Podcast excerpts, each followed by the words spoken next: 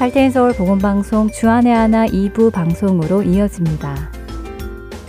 주안의 하나 2부에는 시편을 묵상하며 시편 기자의 마음을 공감해 보는 프로그램 시편 나의 고백과 은혜의 설교 그리고 마태복음 강해가 준비되어 있습니다.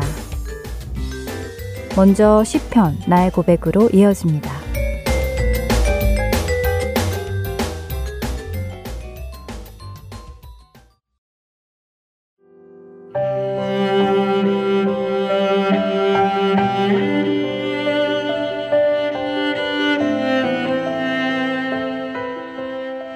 애청자 여러분 안녕하세요. 주님께 자신의 마음을 고백하는 시간. 시편 나의 고백. 진행의 민경훈입니다. 한국에서 길거리를 걸어가다 보면 종종 모르는 사람이 다가와서 도에 관심 있으시지요? 도를 아세요? 하는 경우를 접하게 됩니다. 처음에 그런 사람을 만났을 때는 어? 이게 무슨 말이지? 뜬금없이 도를 아느냐니 하며 당황스러워 하기도 했지만 음, 정말 볼 줄 알아서 이렇게 말을 걸은 것인가 하는 생각을 해보기도 했습니다. 하지만 나중에 알고 보니 도를 아느냐며 사람들에게 접근해서는 조상에게 제사를 지내야 삶이 평탄해진다며 많은 돈을 내고 제사를 지내게 하는 사이비 종교 집단이었습니다. 어쨌든 한국 사회는 이 도를 아십니까 하는 사람들로 인해 도라는 말이 좋지 않은 이미지를 가지게 된 것도 사실인데요. 그러나 도는 길이라는 한자어로 진리로 가는 길을 의미하기에 나쁜 것은 아닙니다. 그래서 많은 사람들이 속세를 떠나 산에 들어가서 진리를 깨우치려고 노력할 때 도를 닦는다고 말하고 이렇게 해서 진리를 깨우친 사람들을 도사라고 부르기도 합니다. 한자를 잘 모르는 젊은 세대들은 이 도라는 것이 길이라는 의미인 것을 잘 모르지만 결국 도를 닦는 것은 진리로 가는 그 길을 찾아간다는 의미이지요. 성경에도 이 도가 나옵니다. 혹시 기억하시나요? 시편 25편 4절에서 다윗은 하나님께 여호와여 주의 도를 내게 보이시고 주의 길을 내게 가르치소서라고 간구합니다. 세상의 많은 종교가 또 많은 사람들이 진리로 가는 도, 그 길을 알기 위해 노력합니다. 스스로 속세를 떠나 참선과 금욕과 명상을 통해 가려고 하지요. 그러나 인간 스스로는 그 진리에 다다를 수 없습니다. 다윗은 그것을 알았습니다. 그렇기에 그는 스스로 하나님께 가려고 하지 않았지요. 대신 하나님께 구했습니다. 여호와여, 주께로 가는 그 길을 제게 보여주세요. 그리고 그 길을 갈 수 있는 방법도 가르쳐 주세요. 라고요. 맞습니다. 하나님께 가는 길. 그 길은 하나님만이 보여주실 수 있습니다. 그리고 그 보여주신 길을 가는 방법 역시 하나님께서만 가르쳐 주실 수 있지요. 그리고 하나님께서는 하나님께로 가는 그 길을 우리에게 보여주셨고 가르쳐 주셨습니다. 예수께서 이르시되 내가 곧 길이요 진리요 생명이니 나로 말미암지 않고는 아버지께로 올 자가 없느니라. 예수님께서는 요한복음 14장 6절에서 다윗이 구했던 그 도와 길을 보여주시고 가르쳐 주셨습니다. 여러분은 무엇을 하나님께 구하시며 매일을 살아가시나요? 다윗이 구했던 것처럼 하나님께로 가는 그 도를 보여주시라고 그 길을 가르쳐 주시라고 구하시는지요. 우리 삶의 종착지는 바로 하나님의 보좌 앞입니다. 그렇기에 우리의 매일의 삶은 하나님의 보좌 앞으로 가는 그 길을 가는 것입니다. 하나님께 날마다 그 길을 인도해 주시라고 간구하며 하루하루를 인도함 받으며 구원의 길을 걸어가는 우리 모두가 되기를 바랍니다. 시편 25편을 읽어드리며 오늘 이 시간 시편 나의 고백 마치겠습니다. 여호와여 나의 영혼이 주를 우러러 보나이다. 나의 하나님이여 내가 주께 의지하였사오니 나를 부끄럽지 않게 하시고 나의 원수들이 나를 이겨 개가를 부르지 못하게 하소서. 주를 바라는 자들은 수치를 당하지 아니하려니와 까닭없이 속이는 자들은 수치를 당하리이다. 여호와여 주의 도를 내게 보이시고 주의 길을 내게 가르치소서. 주의 진리로 나를 지도하시고 교훈하소서. 주는 내 구원의 하나님이시니 내가 종일 주를 기다리나이다. 여호와여 주의 극률하심과 인자하심이 영원부터 있었사오니 주여 이것들을 기억하옵소서.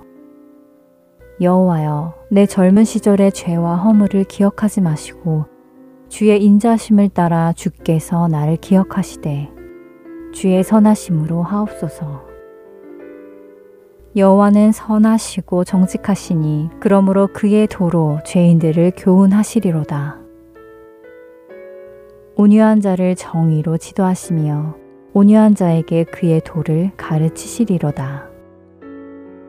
여호와의 모든 길은 그의 언약과 증거를 지키는 자에게 인자와 진리로다. 여호와여, 나의 죄악이 크오니 주의 이름으로 말미암아 사하소서. 여호와를 경외하는 자 누구냐? 그가 택할 길을 그에게 가르치시리로다. 그의 영혼은 평안히 살고 그의 자손은 땅을 상속하리로다. 여호와의 친밀하심이 그를 경외하는 자들에게 있으며 그의 언약을 그들에게 보이시리로다. 내 눈이 항상 여호와를 바라봄은 내 발을 그물에서 벗어나게 하실 것이미로다. 주여, 나는 외롭고 괴로우니 내게 돌이키사 나에게 은혜를 베푸소서. 내 마음에 근심이 많사오니 나를 고난에서 끌어내소서. 나의 곤고와 환난을 보시고 내 모든 죄를 사하소서. 내 원수를 보소서. 그들의 수가 많고 나를 심히 미워하나이다. 내 영혼을 지켜 나를 구원하소서. 내가 주께 피하오니 수치를 당하지 않게 하소서. 내가 주를 바라오니 성실과 정직으로 나를 보호하소서. 하나님이여 이스라엘을 그 모든 환난에서 속량하소서. 아멘.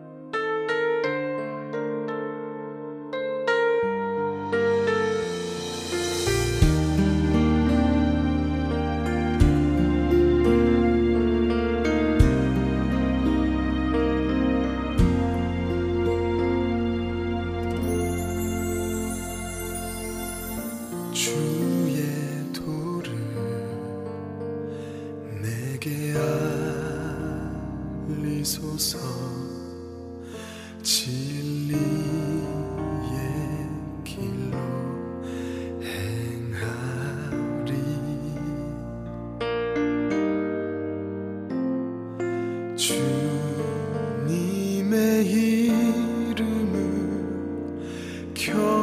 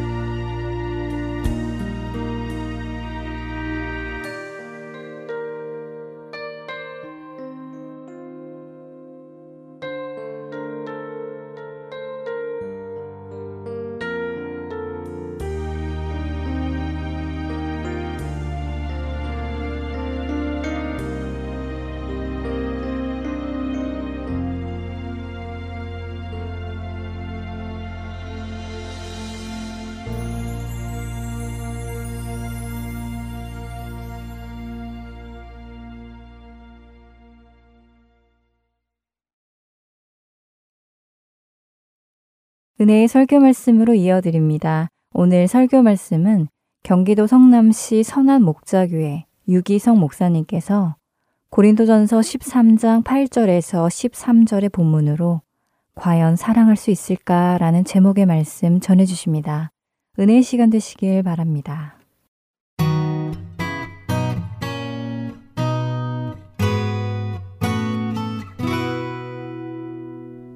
시간 우리에게 허락하신 하나님의 말씀은 고린도전서 13장 8절에서 13절까지의 말씀입니다. 사랑은 없어지지 않습니다. 그러나 예언도 사라지고 방언도 그치고 지식도 사라집니다. 우리는 부분적으로 알고 부분적으로 예언합니다. 그러나 온전한 것이 올 때에는 부분적인 것은 사라집니다. 내가 어릴 때에는 말하는 것이 어린아이와 같고 깨닫는 것이 어린아이와 같고 생각하는 것이 어린아이와 같았습니다. 그러나 어른이 되어서는 어린아이의 일을 버렸습니다. 지금은 우리가 거울로 영상을 보듯이 희미하게 보지만은 그때에는 얼굴과 얼굴을 마주하여 볼 것입니다. 지금은 내가 부분밖에 알지 못하지만은 그때에는 하나님께서 나를 아신 것과 같이 내가 온전히 알게 될 것입니다. 그러므로 믿음, 소망, 사랑 이 세 가지는 항상 있을 것인데 그 가운데서 으뜸은 사랑입니다. 자, 오늘은 고린도전서 13장 사랑장 설교 마지막 설교입니다. 너무나 유명한 장이고 사실 설교할 내용은 참 많이 있습니다만 설교 준비하기는 굉장히 힘들었습니다. 왜냐하면 결론이 너무 뻔합니다. 사랑이 제일이다. 사랑만 하며 살자. 뭐 설교 안 들어도 여러분들도 다 잘 아실 내용이죠. 그래서 설교하기가 더 힘들었습니다. 설교하는 저나 설교를 들으시는 여러분들이나 오늘 이 설교를 들었다고 정말 사랑만 하며 사는 사람으로 변화될 것인가? 그랬으면 벌써 됐죠. 벌써 사랑에 대한 설교를 수도 없이 들었는데 뭐 변화될 거라면 벌써 됐죠. 변화되지 않는 설교를 또 해야 되나 그런 마음의 무거움이 있었습니다. 실제로 우리의 본성은 굉장히 악합니다. 누구나 다 근본은 이기적이고 자기중심이고 사랑 받는 건 좋은데 사랑하는 거는 싫고 시기 질투가 너무 많습니다. 용서는 어지간히 안 되고 사랑하는 것은 정말 힘들고 원수 사랑은 말도 안 되는 일이죠. 그러니까 사랑에 대한 설교를 듣고 은혜를 받고 감동을 받더라도 그때뿐이지 곧 지나고 나면 다시 그 본성으로 돌아와 버리고 마는 겁니다. 자, 이런 형편에 있는데 또 사랑에 대한 설교를 한다는 일이 너무 마음이 무거웠습니다. 그렇지만 하나님의 말씀의 능력을 성경은 또 증거하고 있습니다. 에스겔서를 보면 마른 뼈만 가득한 골짜기에 그 마른 뼈를 향하여 하나님의 말씀을 대언합니다. 내가 생기를 너희 안에 불어넣으리니 너희가 다 살아나리라. 하나님의 말씀을 그 마른 뼈들을 향하여 선포했더니 그들이 군대가 되어 일어났다고 했습니다. 지금도 하나님은 말씀으로 그런 역사를 이루실 수 있다. 그렇게 믿고 오늘도 사랑에 대한 설교를 다시 한번 하려고 합니다. 여러분 정말 사랑하며 살아야 합니다. 예수를 믿으셨다면 이제는 사랑만 하며 살아야 합니다. 하나님의 계명을 예수님이 두 가지로 요약하셨습니다. 하나는 하나님을 목숨을 다해 사랑하고 또 하나는 내 이웃을 내 몸과 같이 사랑하라. 이것이 하나님의 모든 계명의 요약입니다. 우리가 처음 예수 믿을 때부터 예수 처음 믿을 때부터 그렇게 살았다면 우리의 가정 문제 될 거 하나도 없습니다. 세우지 못할 교회, 시험 든 교회 있을 수도 없습니다. 세상도 다 변화될 겁니다. 우리가 예수를 믿어도 하나님을 목숨을 다해 사랑하고 이웃을 내 몸처럼 사랑하는 이 계명 하나 제대로 지키고 살지 못했기 때문에 예수를 믿어도 이렇게 힘들게 어렵게 가정 문제, 교회 문제, 나라 문제 이렇게 문제가 많이 있게 사는 겁니다. 8절에 보면 사랑만 끝까지 남는다고 그랬습니다. 모든 것이 다 사라질 때가 옵니다. 그 어떤 것도 여러분 한평생 열심히 살고 붙잡고 살았는데 어느 순간에 그게 다 없어져 버린다면 그 얼마나 허무하고 얼마나 고통스럽겠냐 말이에요. 진짜 끝까지 남는 거 붙잡고 살아야죠. 그게 사랑입니다. 구절 말씀에 보면 우리는 부분적으로 알고 부분적으로 예언합니다. 그러나 10절에 온전한 것이 올 때에는 부분적인 것은 사라집니다. 이제 여러분이 뭘 붙잡고 있든지 끝까지 남는 것인지 분별해야 합니다. 어린아이 수준에서 보는 거하고 어른이 보는 거하고는 완전히 다릅니다. 11절에 보면 내가 어릴 때에는 말하는 것이 어린아이 같고 깨닫는 것이 어린아이와 같고 생각하는 것이 어린아이와 같았습니다. 그러나 어른이 되어서는 어린아이의 일을 버렸습니다. 여러분 나이만 먹지 말고 진짜 사랑하는 사람이 되어야 합니다. 여러분은 나이 든 만큼 사랑하는 사람이 되었나요? 초등학교 다닐 때 학교 운동장 꽤 커 보였는데 나이 들어서 고향에 가서 그 초등학교 가보니까 이 동네 놀이터 같은 조그만 운동장이어서 깜짝 놀란 일이 있죠. 어린 아이가 보는 것과 어른이 보는 것은 다르다는 것. 영적으로도 어린 아이인 사람은 돈이 제일이고 세상 성공이 제일이고 세상에서 잘 되는 게 제일이고 집 커야 좋고 차가 커야 좋은. 영적으로 어린 아이니까. 그러나 영적으로 장성하게 되면 그러면 사랑보다 더 귀한 거는 없습니다. 모든 것이 다 의미가 없고 진짜 귀한 건 사랑밖에 없는 거예요. 여러분은 정말 그렇게 영적으로 성장했는가 하는 겁니다. 사도 바울이 13절 말씀에 유명한 말씀을 하시죠. 믿음, 소망, 사랑 이 세 가지는 항상 있을 것인데 그 가운데 으뜸은 사랑입니다. 여러분, 무슨 일이 있어도 여러분 안에 믿음, 소망, 사랑 세 가지는 항상 있어야 됩니다. 이건 절대 잊으시면 안 됩니다. 예수님 때문에 나는 모든 죄 사함 받았다. 나는 하나님의 자녀다. 이 믿음, 이, 이 믿음이 있어야 구원받은 사람. 세상이 전부가 아니다. 하나님의 나라가 있다. 예수님은 반드시 재림에 오시고 이 땅에 하나님의 나라가 이루어진다. 이 소망이 있어야 구원받은 사람. 그런데 믿음, 소망, 사랑 항상 있어야 하지만 으뜸은 사랑이라고 했는 무슨 뜻인가? 믿음이 있다고 해도 사랑이 없으면 그 믿음은 거짓이라. 소망이 있다고 해도 사랑이 없으면 그 소망은 가짜라는 것. 여러분, 우리가 진짜, 진짜 믿음이 있으면 그러면 사랑하게 됩니다. 다윗이 여호와는 나의 목자시니 내게 부족함이 없으리로다. 그렇게 고백했습니다. 다윗은 진짜 하나님을 믿었습니다. 하나님이 함께 계시고 자기 목자가 되시는 걸 믿었습니다. 그랬더니 가진 게 있냐 없냐 상관이 없었습니다. 부족함이 없었어요. 이런 믿음을 가지고 있었기 때문에 사울 왕이 자기를 죽이려고 13년 동안이나 쫓아다녔는데 그는 복수하지 않았습니다. 죽일 수 있는 기회가 두 번이나 왔습니다. 그런데 다윗은 하나님이 기름 부은 종인데 내가 죽일 수는 없다. 그 사울을 살려주었습니다.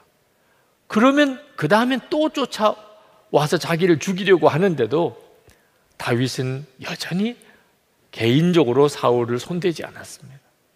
하나님을 진짜 믿으니까. 믿으니까 사랑할 수 있는 힘이 나오는 겁니다.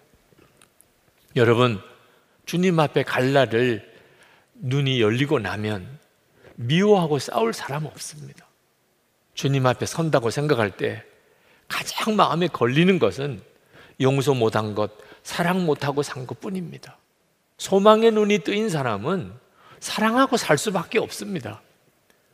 여러분, 죽기 전에 반드시 가까운 사람, 가족이나 교인들이나 주변에 있는 사람에게 꼭 다섯 마디는 하고 죽어야 됩니다. 용서해 주세요. 나를 용서해 주세요. 나도 당신을 용서합니다. 그동안 너무 감사했습니다. 사랑합니다. 안녕히 계세요. 이 다섯 마디는 꼭 하고 죽어도 죽어야 됩니다. 그 말을 못하고 죽었다면 그러면 그는 아무리 열심히 살아도 정말 저주 같은 삶, 정말 비참한 삶, 아쉬운 삶을 살고 만 겁니다. 여러분, 언제 죽을 날이 올지 알고 나면 준비할 수도 있겠죠. 그러나 대부분의 사람들은 자기가 죽을 날을 모릅니다. 그래서 후회를 남기고 사는 거예요. 사랑하는 사람, 가까운 사람, 가족들에게 용서해 주세요. 나도 당신 용서합니다. 감사했어요. 사랑합니다. 안녕히 계세요. 이 다섯 마디 못하고 그렇게 인생을 끝나고 주님 앞에 가버리는 거예요. 주님 앞에 갔을 때 가장 두려운 게 바로 사랑하는 가족조차, 가까운 교우들을조차 용서받지도 못했고, 용서하지도 못했고, 감사하지도 사랑하지도 못하고 주님 앞에 덜컥 가버린 거예요. 어떻게 하면, 어떻게 하면 후회 안 남고 살 수 있는 거죠? 사랑이 제일이다. 언제나 사랑이 제일이지. 그렇게 생각하고 산 사람만이 수시로 용서합니다. 용서해 주세요. 감사합니다. 사랑합니다. 말하고 살 수 있는 거예요. 여러분, 우리가 사랑하고 용서하고 살아야 하는데 가장 힘든 게 바로 이 사랑만 하며 사는 겁니다. 이게 우리에게 있어서 오늘 숙제예요. 과연 정말 사랑만 하며 살 수 있을까? 여러분, 공부가 안 되는 아이에게 공부를 잘하고 싶어요. 근데 공부가 안 되는 거예요. 그 아이에게 공부해라, 공부해라 그러면 그건 그 아이 죽이는 거죠. 아주 술에 인이 바뀌어서 알코올 중독이 된 사람에게 술 마시지 말라, 술 마시지 말라 그러면 그 사람을 더 사지로 몰아가는 겁니다. 자기도 술 안 마시고 싶은데 그냥 어느 순간에 마시고 있는 거죠. 도박에 중독이 된 사람에게 도박하지 말라 아무 도움이 안 됩니다. 여러분, 사랑하라는 것도 꼭 이렇게 받아들이는 분들이 있습니다. 사랑이 안 되는데 어떻게? 용서가 안 되고 사랑이 안 되는데 사랑하라는 말, 사랑하라는 설교가 스트레스만 되는 거예요. 하나님은 우리에게 행복하게 살게 하려고 진짜 복되게 살게 하려고 사랑만 하라고 그렇게 말씀하셨는데 우리는 그 설교가 오히려 부담이 되는 거예요. 그런 설교 들으면 짜증이 나는 거예요. 안 되는데 어떡하냐. 근데 여러분, 믿음을 이제는 바꾸셔야 돼요. 하나님이 진짜 안 될 것을 하라고 하셨을까요? 그러면 하나님 잘못이죠. 안 되는 것을 하라고 하셨다면 하나님 잘못이죠. 되니까 하라고 하신 거 아니겠어요? 그래서 우리가 예수님을 정말 잘 믿어야 한다는 것. 사랑하게 되는 일은 우리 힘으로 할 수 있는 게 아닙니다. 예수님을 믿으면 예수님이 그렇게 하게 해주신다는 거예요. 12절 말씀을 봅시다. 지금은 우리가 거울로 영상을 보듯이 희미하게 보지만은 그때에는 얼굴과 얼굴을 마주하여 볼 것입니다. 지금은 내가 부분밖에 알지 못하지만은 그때에는 하나님께서 나를 아신 것 같이 내가 온전히 알게 될 것입니다. 로마 시대 그때 당시 로마 시대의 거울은 청동 거울이었습니다. 요즘 거울과 달라요. 우리가 보아도 윤곽이 다 제대로 나오지 않고 희미하게 볼 뿐입니다. 우리는 예수님을 눈으로 볼 수 없어요. 그러니까 예수님을 지금은 희미하게 보는 거죠. 그러나 언젠가는 예수님을 분명히 볼 날이 옵니다. 예수님을 분명히 볼 날이 오게 된 그때는 사랑하라 말라 할 것도 없어요. 주님을 바라보는 눈이 뜨이고 나면 그냥 사랑하게 되는 거예요. 문제는 이렇게 희미하게 예수님을 알 때, 분명히 우리 가운데 계신 건 알겠는데, 바라봐지지는 않는 이런 때 우리가 사랑하는 게 힘들어지는 거죠. 그렇지만 예수님을 희미하게 바라보는 것도 사람마다 천차만별이에요. 똑같지가 않습니다. 어떤 사람은 분명히 예수님을 눈으로 보는 건 아닌데 함께 계신 게 진짜 믿어지는 사람이 있고 어떤 사람은 진짜 예수님을 완전히 잊어버리고 사는 거예요. 이렇게 주일에 교회는 나와서 예배는 드리는데 예배 드리는 이 시간에도 예수님은 전혀 의식이 안 되는 사람. 천차만별입니다. 예수님을 희미하게 바라보는 것도. 여러분, 우리가 예수님을 진짜 제대로 믿어야 된다는 이유는 눈에 보이지 않으시지만 보이는 분처럼 바라보아지도록 항상 주님을 의식하고 사는 거예요. 주님을 의식하는 것이 점점 더 깊어지면 사랑이 달라집니다. 사람마다 사랑하는 게 달라지는 이유는 예수님을 의식하는 게 달라지기 때문에 그렇습니다. 우리는 어떤 사람을 사랑하라 그러면 그 사람이 사랑스러운가 사랑스럽지 않은가부터 따집니다. 사랑할 만한 가치가 있나 없나를 따집니다. 아, 그 사람은 사랑할 만한 사람이 못 돼요. 그러나 성경은 말입니다. 그 사람이 어떤 사람인지를 묻지 않고 우리 안에 사랑이 있는지를 묻는 거예요. 우리 안에 사랑이 있으면 어떤 사람도 사랑합니다. 여러분, 하나님의 사랑이시니까 우리 모두를 위해서 독생자를 주시지 않았나요? 예수님 당신이 사랑이시니까 우리 같은 자 지옥에서 건지시려고 당신이 십자가에 죽으셨잖아요. 그러니까 사랑이 있는 사람은 누구든지 사랑할 수 있어요. 내 안에 사랑이 없으니까 이 사람은 사랑할 만하다, 저 사람은 사랑이 안 된다, 이런 식으로 이야기를 하는 겁니다. 도대체 예수님을 믿는 게 뭡니까? 예수님을 영접한 거잖아. 그러니 사랑 그 자체이신 예수님이 내 안에 오셨으니 우리가 사랑하게 된다는 거예요. 예수님께서 우리의 마음을 바꾸십니다. 우리 안에 정말 오셨기 때문에. 에스겔서 36장 26절에 보면 새 마음을 너에게 주되 너희 육신에서 굳은 마음을 제거하고 부드러운 마음을 줄 것이며 예수를 믿는 사람은 마음이 뒤집어집니다. 굳은 마음 없어지고 부드러운 마음이 생겨요. 그래서 사랑을 하게 되는 거예요. 여러분 오늘 이 설교를 사랑에 대해서 그저 또 한 번 설교 듣는다 이렇게 생각하지 말게 되기를 바랍니다. 사랑에 대한 설교 이제 마지막 듣는 거예요. 이제는 진짜 사랑하게 됐냐 안 됐냐 그것만 남는 것. 여러분이 이런 마음으로 오늘 이 말씀을 붙잡으셔야 돼요. 사랑하게 되면 그는 진짜 예수 믿고 구원받은 사람. 이렇게 사랑에 대한 설교를 들어도 사랑이 안 되면 그는 예수 믿는 것도 아닙니다. 예수님을 믿는데 사랑은 안 된다. 그, 그런 말 없습니다. 예수님을 제대로 안 믿으니까 사랑이 안 되는 거예요. 한 번은 해외 집회 갔다가 어느 권사님 한 분이 그렇게 집에 하루라도 좀 묵으시라고 권해서 그 권사님 댁에 가서 하루를 묵었어요. 참 집이 좋더라고요. 저녁에 예배를 드렸습니다. 가족들이 모여서 예배를 드리는데 분위기가 무거워요. 집은 너무 좋은데. 그 권사님 통해서 30년 이민 생활 이야기를 들었습니다. 예수를 안 믿으셨던 분인데 미국 이민을 와서 사시는 동안 예수를 믿으셨어요. 그리고 참 성령의 체험을 강하게 많이 했습니다. 근데 문제는 어느 교회도 적응이 안 되는 겁니다.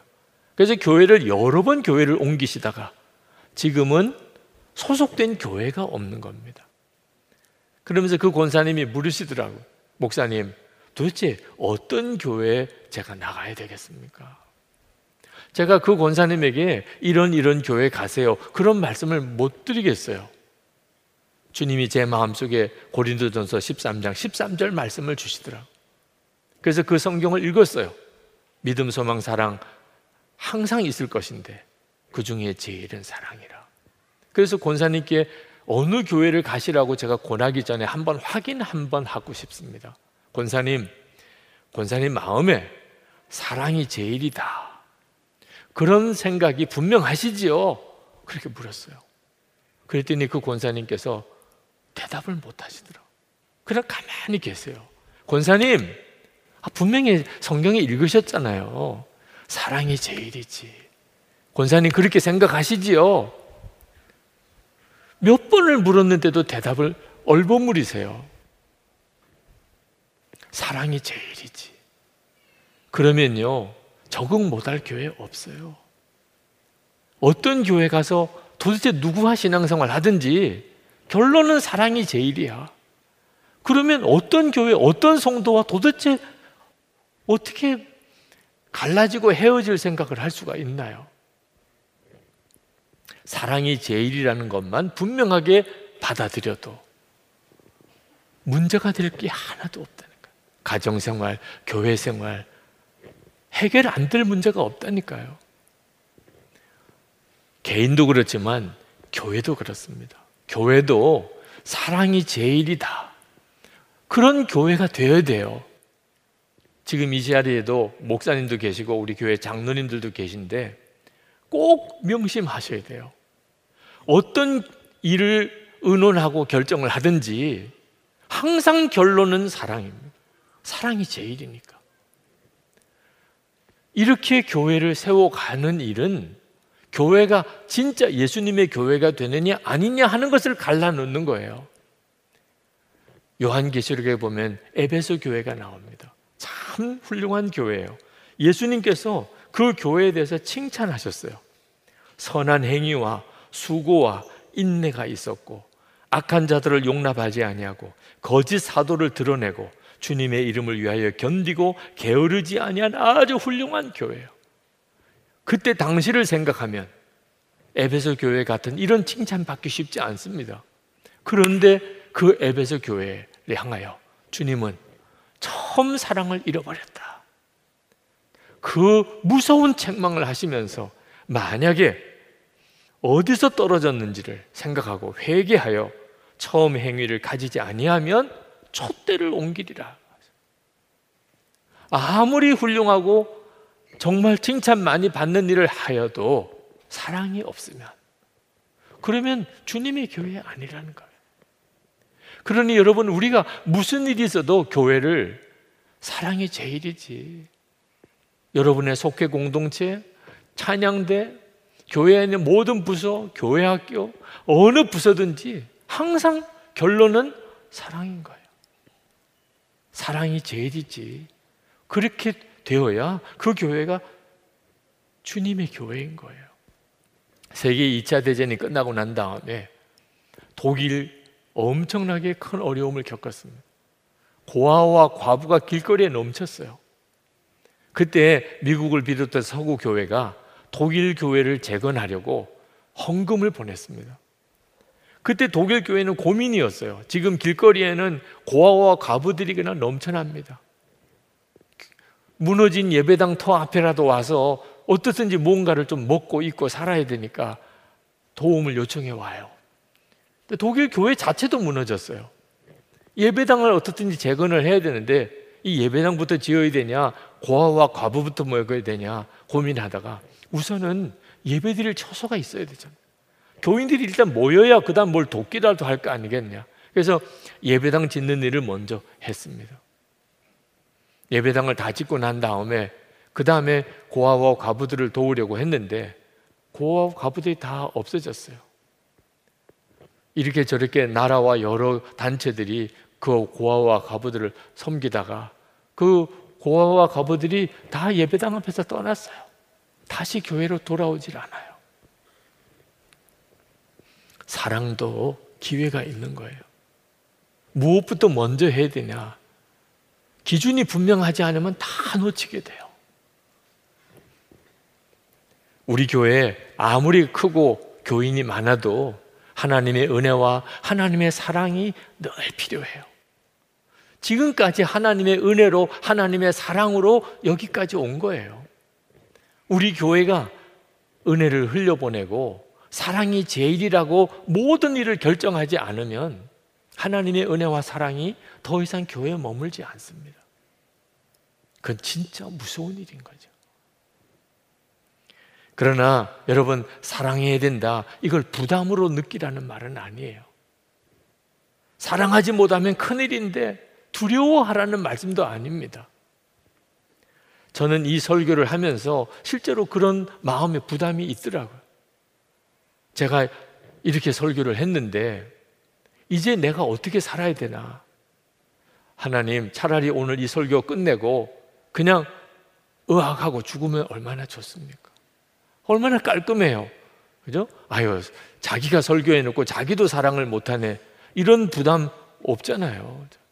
설교 딱 잘하고, 그리고 주님 앞에 가면, 그러면 뭐 갈등도 없을 거고, 그것 때문에 뭐 비난받을 일도 없지 않겠어요? 근데 주님 어제 기도하는데, 사랑만 하며 사는 게 너는 얼마나 큰 복인지 모르냐? 사랑만 하며 사는 그 삶을 하루라도 살 수 있다는 게 너 얼마나 큰 애인지 모르냐? 그 말씀을 깨우쳐 주셨어요. 제 마음과 생각이 확 바뀌어 버렸어요. 사랑만 하며 산다. 원수도 사랑한다. 그건요, 정말 말할 수 없는 복이라니까요. 올해로 만 100세가 되시는 김형석 교수님. 그분이 어떤 기자가 질문을 했습니다. 100세의 인생을 사셨는데 어느 순간이 가장 행복했습니까?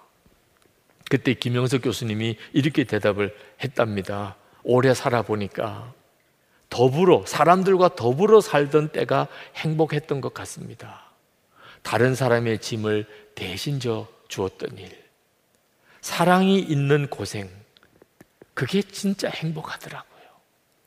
100세를 살고 난 다음에 돌아보니까 고생했냐 안 했냐가 중요한 게 아니고 사랑이 있는 고생은 행복이더라. 다른 사람의 짐을 짊어진 게 그게 행복이더라. 사랑만 하며 사는 거, 사랑이 제일이라고 결론 짓고 사는 거 절대 무거운 짐 아닙니다. 그건 진짜 말할 수 없이 복된 일이에요. 정말 영원히 남는 거예요. 마지막에 우리를 그렇게 기쁘게 해줄 수 있는 일, 그건 그것밖에 없어요. 사랑만 하며 살았던 일. 누구도, 누구도 늦지 않았어요. 더 귀한 건요. 누구도 그렇게 살 수 있다는 거예요. 특별한 사람만 그렇게 사는 게 아니고 예수만 믿으면 누구나 다 사랑만 하며 살 수 있다는 거예요. 우리가 할 일은 예수님께서 진짜 내 마음에 임하셨다는 그거 하나만 분명하게 믿는 거예요. 사랑은 예수님이세요.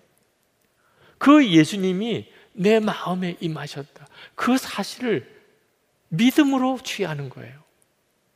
예수님이 여러분 안에 계시고 안 계시고는 전적으로 여러분의 믿음에 달려 있는 거예요. 그 다음에 예수님의 그 엄청난 사랑을 여러분이 다 경험하게 되는. 에베소서 3장 17절 19절까지 말씀입니다. 믿음으로 말미암아 그리스도께서 너희 마음에 계시게 하시옵고 예수님이 우리 안에 계시고 안 계시고는 전적으로 믿음으로 되는 거예요. 그런데 그렇게 믿음으로 예수님이 우리 마음에 계시면 어떤 일이 일어나는가 하는.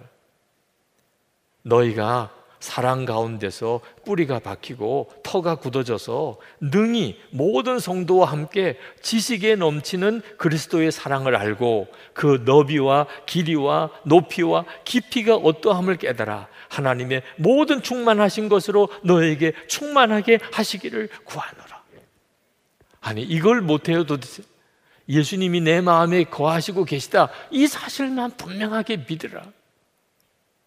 그 다음부터는 예수님의 그 엄청난 사랑, 그 사랑의 너비와 길이와 높이와 깊이를 너희들이 다 풍성하게 누리게 될 것이라. 저는 아주 황홀한 환상을 보는 것 같습니다. 오늘 이 예배를 드리고 이 설교를 듣는 이들이 사실 결정해야 될 일들이 다 있으시잖아요. 무언가 오늘 결정해야 될 일들, 내일 또 결정해야 될 일들이 계속 있잖아요. 그런데 그 모든 결정을 이제 오직 사랑으로만 결정하는 사랑이 제일이니까 결론은 사랑이니까 아, 방향이 이제 분명해졌잖아요. 이렇게 저렇게 고민할 것도 없잖아요. 그렇게 되어지는 것을 생각하니까 너무너무 황홀한 거예요. 이거는 엄청난 일인 거죠. 얼마나 놀라운 일이 벌어지는 거예요. 여러분, 사랑만 하며 살아보면 하나님을 만나게 돼요. 요한일서 4장 12절에 세번역 성경으로 읽어드립니다. 아직까지 하나님을 본 사람은 없습니다. 그러나 우리가 서로 사랑한다면 하나님께서는 우리 안에 계시고 또 하나님의 사랑이 우리 안에서 이미 완성되어 있는 것입니다. 16절에 하나님은 사랑이십니다. 사랑 안에 있는 사람은 하나님 안에 있으며 하나님께서 그 사람 안에 계십니다. 사랑만 하며 사는 것은요, 하나님을 만나는 놀라운 눈이 뜨이는 거예요.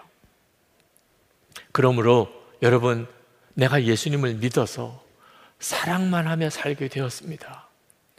이런 간증이 여러분의 입에서 나오게 될 것을 믿으시기 바랍니다. 그런 고백을 하며 사는 거예요. 주님 오라고 하실 때까지. 이 땅에 그렇게 부흥이 오는 겁니다. 하나님의 나라가 이렇게 임하게 되는 거예요. 사랑 그 자체이신 예수님께서 여러분 안에 계신 것을 진짜 믿고 그리고 사랑이신 그 예수님을 정말 바라보면서 사랑만 하며 사는 여러분 되기를 축복합니다. 우리 기도합시다. 주님, 제가 정말 주님을 믿습니다. 예수님을 믿고 사랑만 하며 살게 되었다. 주님, 저에게서 그 간증이 나오게 해주소서. 예수 믿은 그 증거가 내게 그렇게 일어나게 하소서. 그래서 가정도 살고 우리가 교회를 일으키고 바로 세우고 그리고 세상도 구원하게 하여 주시옵소서.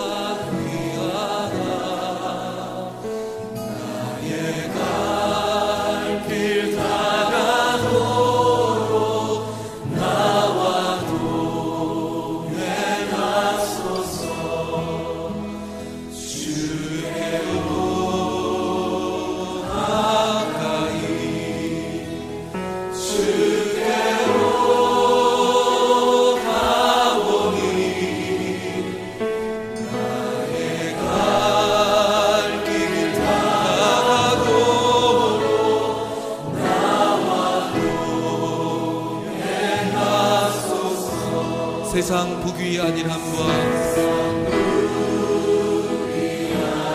모든 명예 버리고 모든 명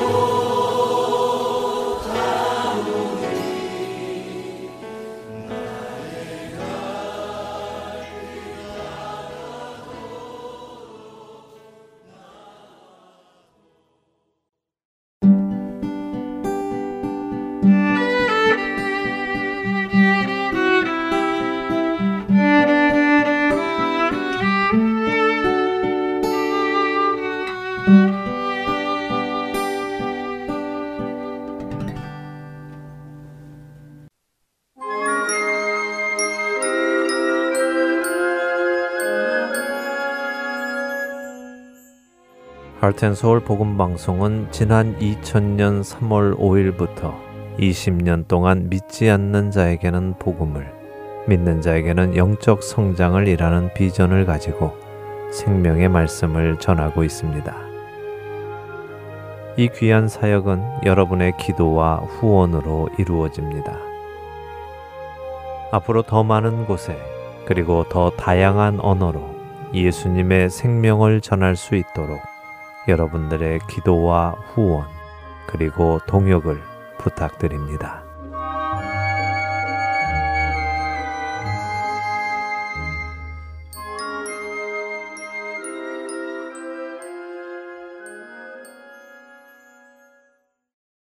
계속해서 마태복음 강해 보내드립니다.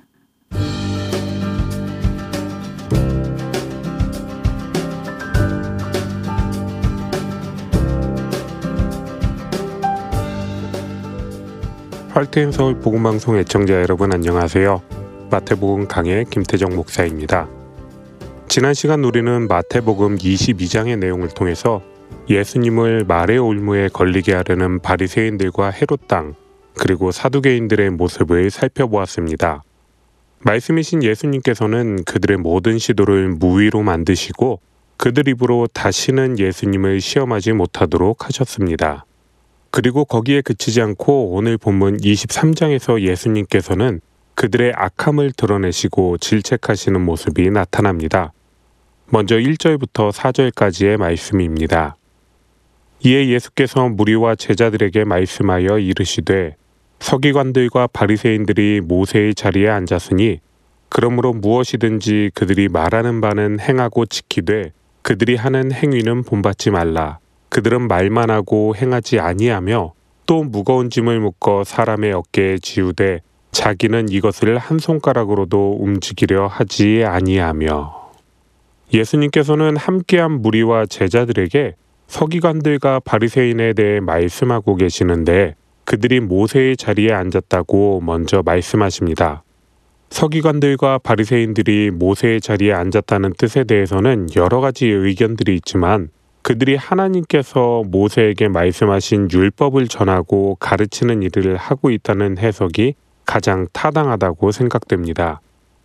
이스라엘 백성들은 율법을 매우 소중하게 생각했고 그 율법을 가르치는 그들에 대한 마음이 어땠을지는 충분히 짐작할 수 있습니다. 비록 나라는 빼앗겼지만 여전히 그들은 하나님의 백성이라는 자부심이 남아 있었고 그러한 그들을 한데 묶는 역할을 한 사람들이 바로 이들이었던 것입니다. 그들이 차지하고 행하고 있던 일은 이토록 귀한 일이었습니다. 그리고 너무도 당연한 이야기지만 모세가 하나님께 받은 율법은 잘못된 것이 하나도 없습니다. 율법은 하나님께서 자신의 백성들과 더 좋은 관계를 유지하도록 알려주신 방법이기 때문입니다. 그래서 예수님은 3절에서 율법을 가르치는 바리새인들의 말은 잘 들으라고 말씀하셨습니다. 하지만 동시에 절대적으로 금지하시는 사항이 있는데 바로 그들의 행위입니다. 보통 한 사람의 생각과 행동은 일치하는 것이 일반적이겠지만 이미 겉으로 보이는 모습만을 신경 쓰며 살았던 그들이었기 때문에 예수님은 절대로 그들의 행위를 담지 말라고 말씀하신 것입니다. 그리고 그들은 자신들도 감당하지 못하는 무거운 짐을 다른 이들에게 지웠다고 4절에서 말씀하고 계십니다. 여기에 등장하는 무거운 짐이 무엇인지에 대해 학자들은 의견이 나뉩니다. 율법의 규정을 뜻하는 것이라고 하는 사람들도 있고 단순히 율법의 규정들이 아니라 제2법에 국한된다고 말하는 이들도 있습니다. 하지만 문맥에서 살펴볼 때에는 하나님과의 관계를 위한 모든 율법의 규정이 여기에 포함되며 특별히 그 율법에 대해 자신들이 만들었던 장로들의 전통을 이야기한다고 볼 수 있습니다. 분명 예수님께서도 하나님께서 주신 율법에 대해 잘못 해석하고 적용한 장로들의 유전들에 대해서는 반대하셨기 때문입니다. 그러나 여기에서 논의되고 있는 무거운 짐을 율법 그 자체로 해석한다고 해도 그들은 여전히 문제 속에 있습니다. 정확하게 이야기하면 이 율법의 규정들은 사실 무거운 짐이 아니라 오히려 이미 말씀드린 것처럼 하나님과 보다 가깝게 하는 유익함이라고 강조하고 싶습니다. 모든 규정들이 바로 하나님과 더욱 가까워지기 위한 노력이었기 때문이죠.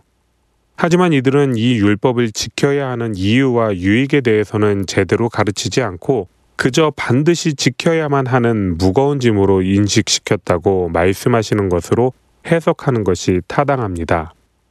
아마도 그들이 율법을 준수하는 유익과 즐거움에 대해 가르치지 못한 가장 커다란 이유는 그들이 그러한 즐거움을 몰랐기 때문일 것입니다.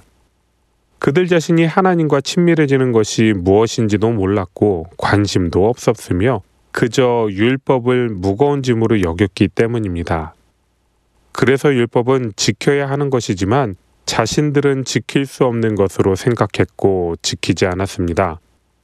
하지만 그들은 모세의 자리에 앉아 있는 자들이었기 때문에 겉으로 보기에라도 율법을 대단히 잘 지키는 모습을 보여야만 했습니다. 그래야만 그 자리를 유지하고 사람들의 인정을 받을 수 있었을 테니까요. 그래서 그들이 할 수 있는 가장 쉬운 것, 바로 겉으로 보이는 부분만을 신경 쓰며 겉과 속이 다른 이중 생활을 시작했던 것입니다. 이러한 그들의 실제적인 모습이 23장 5절부터 7절까지 기록되어 있습니다.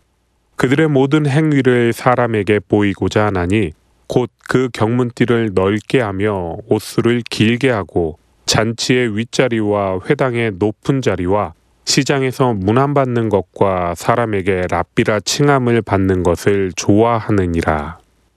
겉으로 보기에 하나님을 더욱 사랑하는 것처럼 보이기 위해서 그들은 경문띠를 넓게 하고 옷수를 길게 했습니다.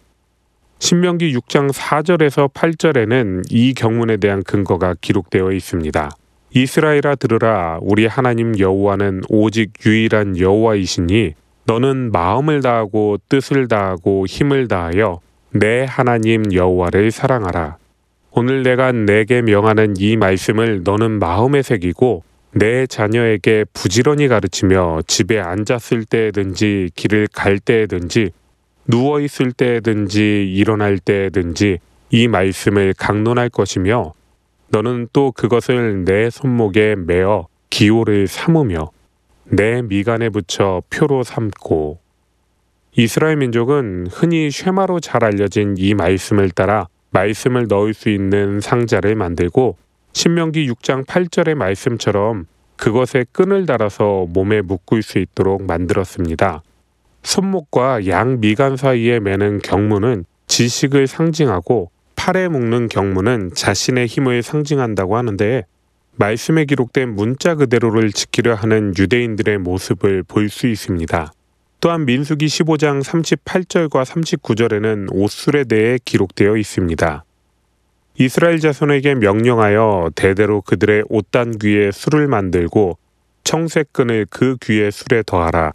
이 술은 너희가 보고 여호와의 모든 계명을 기억하여 준행하고 너희를 방종하게 하는 자신의 마음과 눈의 욕심을 따라 음행하지 않게 하기 위함이라. 살펴본 바와 같이 옷술은 이스라엘 백성들이 하나님의 말씀을 더욱 기억하고 하나님의 구별된 백성임을 자각하기 위해 거독 끝에 달아놓은 네 개의 실가닥입니다. 경문과 옷술은 본인들의 특별한 노력이 없어도 눈에 띄게 보일 수 있는 내용들입니다. 그래서 그 크기를 크게 하여 마치 하나님의 말씀에 더욱 관심이 있는 것처럼 나는 더 하나님 말씀을 생각하고 지키는 사람이다 라고 보이려 했던 것이지요. 사실 경문과 옷술이 크고 길어지면 더 쉽게 자기 자신의 눈에 띄기 때문에 스스로가 하나님의 말씀에 순종해야 하는 것을 기억할 수 있을 것입니다. 하지만 이들은 그럼에도 불구하고 하나님의 마음은 기억하지 못했고 순종하지도 않았습니다. 처음부터 그들의 눈은 하나님에 대해 가리워져 있었고 오직 사람들에게 인정받기 위한 잘못된 목적으로 시작했기 때문입니다. 오직 사람들에게 인정받기 위해 이러한 모습을 보인다는 증거는 바로 그들이 어떤 자리를 탐하는지에 대한 설명으로 충분합니다. 6절과 7절에 기록된 대로 그들은 인정받는 자리에 가고자 했습니다. 잔치에서 가장 귀한 손님이 앉는 자리를 원했고 회당에서는 다른 이들을 가르치는 높은 자리에 앉길 원했습니다. 사람들이 많이 다니는 시장에서 누군가를 만난다면 겉으로 보이는 그들의 지위와 인격을 인정받으며 인사받길 원했으며 라삐, 즉 존경할 만한 선생님으로 다른 사람들의 위에 군림하길 원했습니다. 다른 사람들의 인정과 관심에 굶주린 요즘 말로 관심종자와 같은 존재가 되어버린 것입니다. 사람들의 관심을 항상 갈구하며 그들의 인기로 사는 사람의 대표는 요즘 자녀들이 가장 선망하는 직업 중 하나인 연예인, 특별히 아이돌이라 불리는 이들일 것입니다. 그들의 존재 이유는 팬들, 즉 사람들에 있습니다. 사람들의 관심과 인기가 높아지면 이들은 사는 이유를 느끼고 그들의 인기가 떨어지면 그들은 세상 사는 이유가 없어졌다고 이야기합니다. 예수님께서는 하나님의 율법을 해석하고 전하는 서기관들과 바리새인들이 바로 이 아이돌과 같다고 말씀하시는 것입니다. 바리새인들이 예수님께 질책받는 이유는 자신의 입으론 하나님을 삶의 목적으로 두고 살아야 한다고 말하면서 실제로는 세상을 목적으로 살아가기 때문입니다. 하나님께서 기뻐하시는 모습보다 사람이 기뻐하는 모습에 더 많은 관심이 있기 때문입니다. 하지만 예수님께서 바리새인을 질책하신 모습을 생각해 본다면 예수님의 그러한 질책이 오직 바리새인들에게만 해당되는 것이라고 생각하십니까? 한 목사님의 설교 중에 금식 기도를 위해 모이는 사람들의 기도 제목이 예수님을 알지 못하는 세상 사람들의 소원과 다르지 않은 모습을 보며 안타까워하시는 고민을 들은 적이 있습니다. 예수를 알지 못하는 사람들도 이 땅에서 건강하고 부유하고 자녀가 좋은 대학과 직장에 들어가는 것을 바라고 예수 믿는 우리도 같은 제목을 가지고 기도하는 것은 문제가 있다고 생각하지 않으십니까? 물론 그리스도인이 이 땅에서 잘 되는 것을 무조건 비난하는 것은 아닙니다. 하지만 예수님께서는 이 땅에서 제자로 살아가는 것을 십자가를 지고 주님을 따르는 것으로 말씀하셨고 우리가 살아가는 목적은 이 땅에서의 평안이 아니라 나는 죽고 하나님의 영광이 드러나는 것이라는 것을 기억해 본다면 우리의 모습도 바리새인이 보여주는 위선의 모습에서 자유로울 수 없다는 것을 인정할 수밖에 없습니다. 이러한 외식의 모습을 보여주는 서기관과 바리새인들의 모습을 보며 예수님께서는 이어서 다음과 같이 말씀하십니다. 23장 8절부터 10절까지의 말씀입니다. 그러나 너희는 라피라 칭함을 받지 말라. 너희의 선생은 하나요. 너희는 다 형제니라. 땅에 있는 자를 아버지라 하지 말라. 너희의 아버지는 한 분이시니 곧 하늘에 계신 이시니라. 또한 지도자라 칭함을 받지 말라. 너희의 지도자는 한 분이시니 곧 그리스도시니라. 예수님께서는 선생님으로도 아버지로도 지도자라고도 불리지 말라고 말씀하십니다. 우리의 선생님도 지도자도 오직 말씀 대신 예수님 뿐이시며 우리의 아버지는 천지를 만드신 하나님 한 분뿐이시기 때문입니다. 물론 이 땅에서의 육신의 아버지 그리고 우리를 가르치는 선생님과 지도자에 대한 모두를 부정하시는 말씀은 아닙니다. 원어상의 해석의 문제도 있겠지만 더욱 중요한 예수님의 의도는 그러한 자리를 목표로 대접받고 살기를 원하지 말고 겸손의 자리로 내려오라는 것입니다. 오늘 본문의 마지막인 11절부터 12절까지에는 다음과 같이 기록되어 있습니다. 너희 중에 큰 자는 너희를 섬기는 자가 되어야 하리라. 누구든지 자기를 높이는 자는 낮아지고 누구든지 자기를 낮추는 자는 높아지리라. 모든 이들이 예수님을 따르던 무리와 제자였다는 사실을 기억해 볼 때 예수님을 믿고 따르는 제자들은 말씀하신 것처럼 섬기고 자기를 낮추는 자가 되어야 한다는 것을 더욱 깨달을 수 있습니다. 남들보다 더 높은 위치를 꿈꾸며 자신의 모든 것을 포기하는 현재의 가치관과는 정반대의 길을 예수님은 말씀하십니다. 더 섬겨라, 낮아져라, 내가 보여준 것처럼 희생해라. 이것이 예수님을 따르는 제자들을 향한 주님의 당부인 것입니다. 마태복음 13장 52절에서 예수님께서는 자신을 따르는 제자들을 천국의 제자된 서기관이라고 말씀하십니다. 예수님께서 가르치시고 전하신 진짜 율법을 해석하고 다른 이들에게 전하는 귀한 사명을 가진 자들이라고 말씀하십니다. 기존의 모세의 자리에 앉아 있던 서기관과 바리새인은 알지 못했던 진짜 하나님의 마음, 진짜 율법은 하나님께서 그 백성을 사랑하시는 것처럼 낮아지고 섬기는 모습으로 드러나게 되는 것입니다. 오늘은 마태복음 23장 1절부터 12절까지의 말씀을 살펴보았습니다. 진짜 하나님의 말씀을 알지 못하고 그것을 짐으로만 여겨 외식할 수밖에 없었던 바리새인들의 모습. 그 불쌍한 모습이 우리의 모습과 같진 않은지 우리 자신을 살펴보시기를 권면합니다. 우리에게 은혜인 것은 이런 불쌍한 모습을 우리 주님께서는 외면하지 않으시고 바른 길로 돌아오도록 여전히 우리를 기다리고 계신다는 사실입니다. 우리가 결단하고 성령님의 도우심을 강구할 때에 주님께서는 우리의 기도를 들으시고 주님께서 말씀하셨던 낮아지고 섬기는 제자의 길을 허락하실 것입니다.